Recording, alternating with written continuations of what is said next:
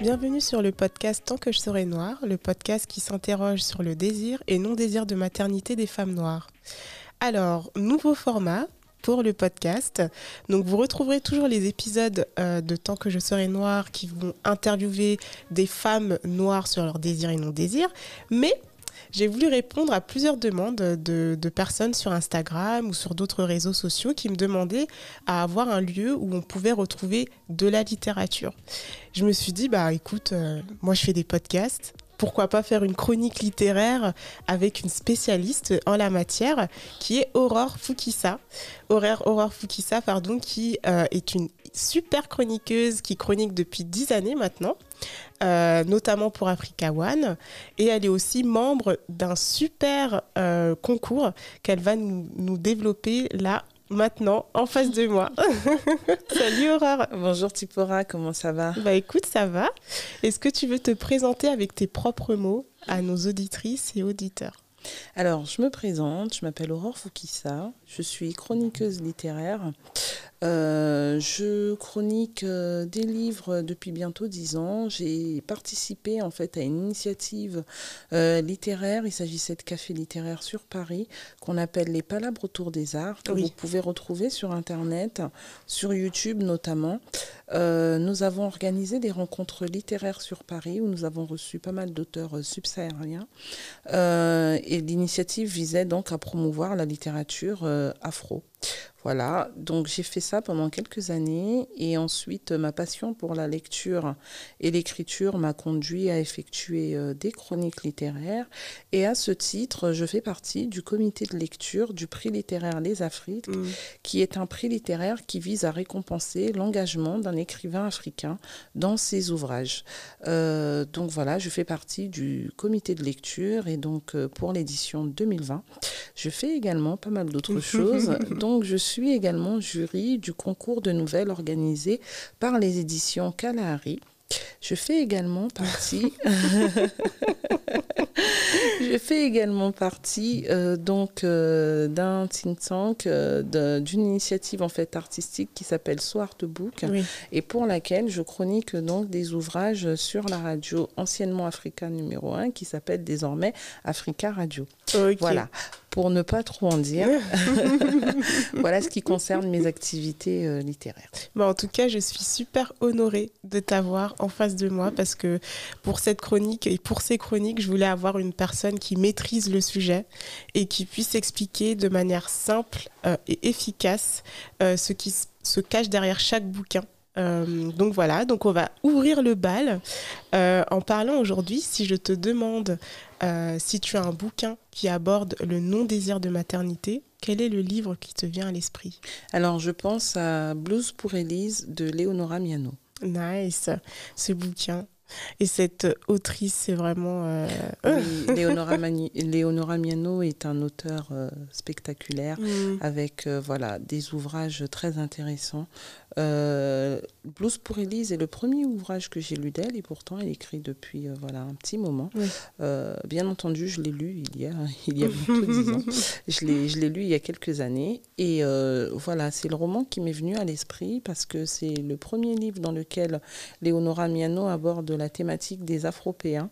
Parce qu'il est vrai qu'on parle des personnes afrodescendantes, mais elles ont, on leur attribue pas véritablement de patronyme. Oui. Et en tout cas, pour ce qui concerne les afrodescendants qui sont en Europe, Mm, voilà, Leonora Miano les a définis comme les, Afro les Afropéens. Et elle a voulu en fait euh, expliquer un peu ce sentiment euh, d'appartenance quand on n'est ni d'ici ni d'ailleurs. Oui. Voilà. Pour euh, cette génération euh, de personnes qui est euh, issue, qui est née en France Mm. ou qui est peut-être de la deuxième ou troisième génération. Oui. Et c'est ces personnes dont elle parle dans son ouvrage. En tout cas, moi, je, je te le disais en off, c'est vraiment le bouquin qui m'a fait réaliser, bah ouais, en fait, euh, il n'existe rien, aussi bien en termes de séries ou films, euh, qui représentent nos vies. en Notre fait. génération, C'est ça. complètement. Et, euh, Et donc là, du coup, euh, ce livre, Blues pour Élise, c'est un livre, c'est un roman choral. Mm, dans lequel elle aborde plusieurs personnages, Oui. principalement une bande de copines Oui. qui qui se surnomment les Bigartan Life. Ouais. Et donc, ce sont quatre jeunes femmes afropéennes dont elle va parler de problématiques de leur vie. Alors, on sent un peu comme dans un barbershop, en fait, euh, Oui. là où on se retrouve, en fait, en train d'écouter les histoires des, comi- des copines, leurs déboires amoureux, leurs petites sorties. Euh, ça parle de boulot, ça parle d'histoire de famille, ça Mm. parle de tout. Et ce qui est formidable dans ce livre, c'est qu'il y a une bande sonore, en fait, euh, à- à- avec, après euh, chaque Chapitre. petit chapitre. Euh, pendant tout le texte, en fait, elle évoque des, des, des musiques et elle met les références à chaque fin de chapitre. Mm. Et donc, du coup, on se balade aussi euh, dans un univers Oui. musical qui est très agréable.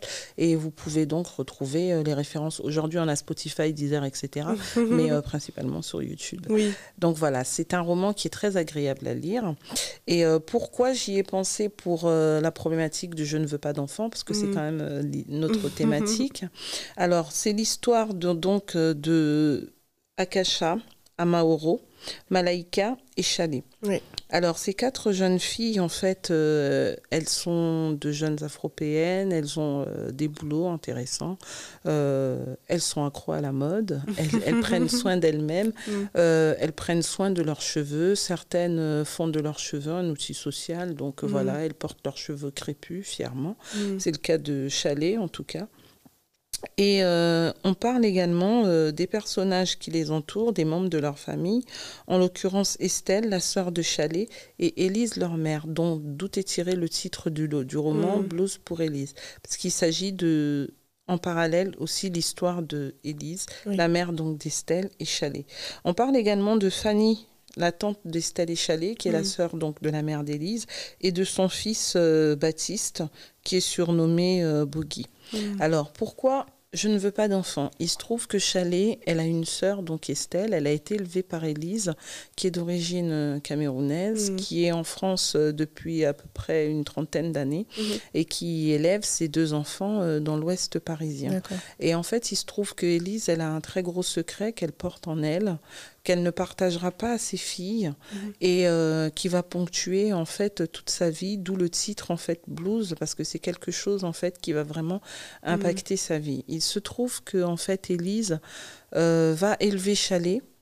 Elle va avoir une relation euh, assez difficile avec sa fille parce que sa fille va être euh, en quête perpétuelle en fait de l'amour de sa mère. Mhm. Elle va être élevée dans une famille dans laquelle elle aura un peu du mal à trouver sa place de son point de vue Oui. parce que sa sœur qui est pourtant très libre et qui va faire euh, tout plein de conneries tout simplement il faut que jeunesse se passe hein, euh, ne va jamais être en fait un objet de, de critique pour ses parents on va lui faire on va lui passer tout ce qu'elle fait et elle va sentir en tout cas une différence très marquante dans la manière dont en fait ses parents euh, vont les élever. Cette différence n'est absolument pas matérielle, c'est une, une différence affective. Mm. Son père va entretenir une très grande distance avec elle qu'elle ne s'expliquera pas de son vivant et elle va également ressentir d'une certaine façon cette distance de sa mère, pas de sa sœur parce qu'elle reste assez proche de sa sœur, mais en tout cas dans cette famille, elle a l'impression d'être un personnage emprunté. Quand euh, Chalet va, va prendre son indépendance, elle va se réaliser professionnellement, elle va même acheter un appartement euh, dans, le ma- dans le Marais. Mm. Et en fait, euh, ce qui va se passer, c'est qu'elle va prendre ses distances avec sa famille à la mort de, de son père. Cependant, dans toutes ces relations en fait amoureuses, elle va rechercher et en quelque part rejeter également Mm. cette figure du père en fait qui ne l'a jamais totalement acceptée Oui. et admise dans sa vie. Elle a hum, une histoire psychologique en fait avec son père qu'elle n'a pas su expliciter et c'est euh, lorsque sa mère va lui révéler en fait euh, son histoire qu'elle va comprendre en fait pourquoi il y avait eu euh, toujours cette distance euh, vis-à-vis de son père. Et du coup, le fait d'avoir cette relation un peu particulière avec sa famille, Mm. ça va susciter en elle en fait le non-désir d'enfant D'accord. parce que elle ne va pas ressentir de l'amour euh, dans, dans, dans sa famille. Elle ne va pas comprendre en fait l'intérêt. euh, euh, d'être dans une famille, Oui. euh, d'avoir des enfants, si c'est pour qu'ils vivent difficilement. Mm. En parallèle, elle a aussi son cousin que j'ai évoqué tout à l'heure, Oui. Baptiste, qui lui est le fils unique de sa tante, qui vit en marge de la famille. Sa tante, c'était une belle femme qui va profiter de, de la vie, qui va avoir plusieurs aventures, etc., qui va être très courtisée, qui va même sortir avec des hommes mariés, etc. Mhm. Et ce qui va se passer, c'est qu'à un moment de sa vie, elle va tomber enceinte d'une personne et elle va décider de garder cet enfant.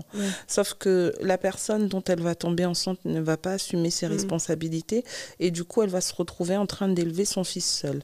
Alors, bien sûr, ça va la plonger dans la bigoterie, donc elle va commencer à devenir, euh, euh, à prier à l'extrême et, euh, et avoir des comportements qui vont la mettre un peu en mm. marge de sa famille, qui va la juger fanatique. Et après, elle va mm. sombrer dans l'alcoolisme. Malgré tout, elle va réussir à élever Baptiste correctement. Mm. Mais en tout cas, Chalet, elle a cette espèce de portrait familial qui lui montre en tout cas que la famille, c'est un peu sans grand intérêt, parce que bon, sa tante, voilà, elle a une vie un peu marginale. ses parents, bon, ils l'ont élevée avec euh, matériellement, elle ne manquait de rien, mais en tout cas, elle n'a pas spécialement ressenti d'amour. Et du coup, la tâche familiale, ce n'est pas quelque chose auquel elle croit. Mm. Et c'est quelque chose pour lequel, bon, ben voilà, elle ne se mm. sent pas, elle se sent pas euh, concernée par ça. Euh, pour spoiler un petit peu, la mère d'Élise, en fait, va venir s'installer en France avec le père d'Élise Raymond. Euh, tout simplement parce qu'en fait, euh, euh, elle va rencontrer son mari au Cameroun, elle a fait des études.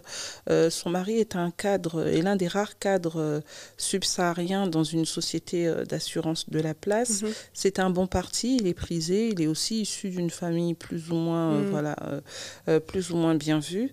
Et euh, il va tomber amoureux d'elle, donc ils vont se marier. Ce qui va se passer, c'est que dans la famille, elle ne va pas être acceptée parce qu'elle est instruite déjà. Mm. Et euh, dans la famille de son mari Raymond, euh, l'instruction est considérée comme un frein en fait à la dépendance de la femme dans son couple.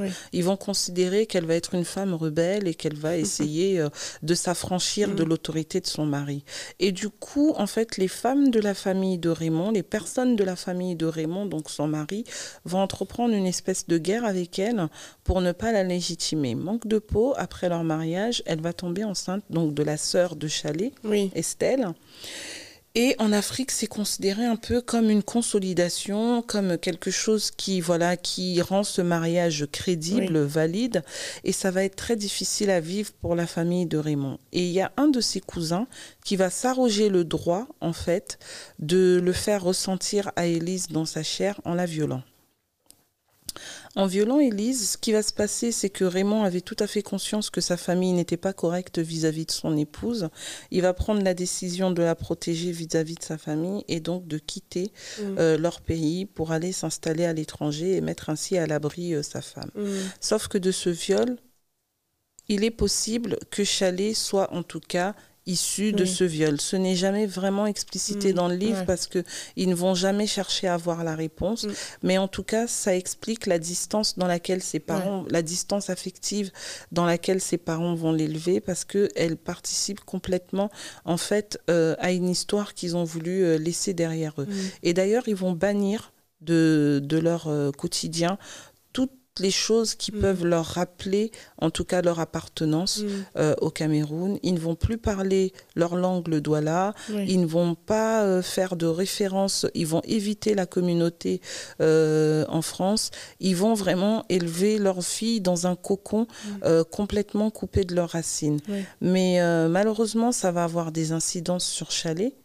Euh, qui va justement grandir en se ressentant ce rejet, ce rejet sans vraiment pouvoir se l'expliquer, et elle va pouvoir vivre sa résilience lorsque sa mère Élise va lui partager donc ce mm. lourd secret de famille. Et c'est donc pour ça que ce, ce très beau livre s'appelle Blues pour Élise. Je vous ai un peu spoilé l'histoire de Chalet parce que, en fait, pour comprendre le non-désir d'enfant, il faut se replonger dans son histoire familiale et euh, dans l'histoire de sa mère Élise pour mm. comprendre, en fait, euh, les racines de ce rejet.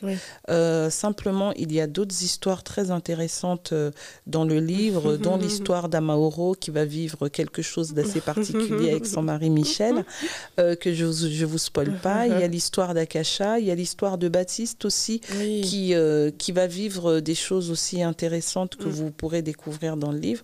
Donc, c'est un livre qui euh, parle de personnes qui nous ressemblent, mm. avec des problématiques qui nous ressemblent, la question euh, de, de l'appartenance, la mm. question de la transmission par rapport aux personnages afro afropéens, aux personnes afropéennes. Qu'est-ce qui leur est transmis, comment leurs parents leur transmettent et comment ils s'inscrivent aujourd'hui dans, dans, notre société d'aujourd'hui, comment ils arrivent à trouver leur place. Léonora Miano aborde plusieurs problématiques, en tout cas euh, très actuelles, le plafond de verre, l'appartenance, euh, le métissage culturel. Et donc c'est un livre, euh, évidemment, que, que je vous recommande de lire pour toutes ces problématiques.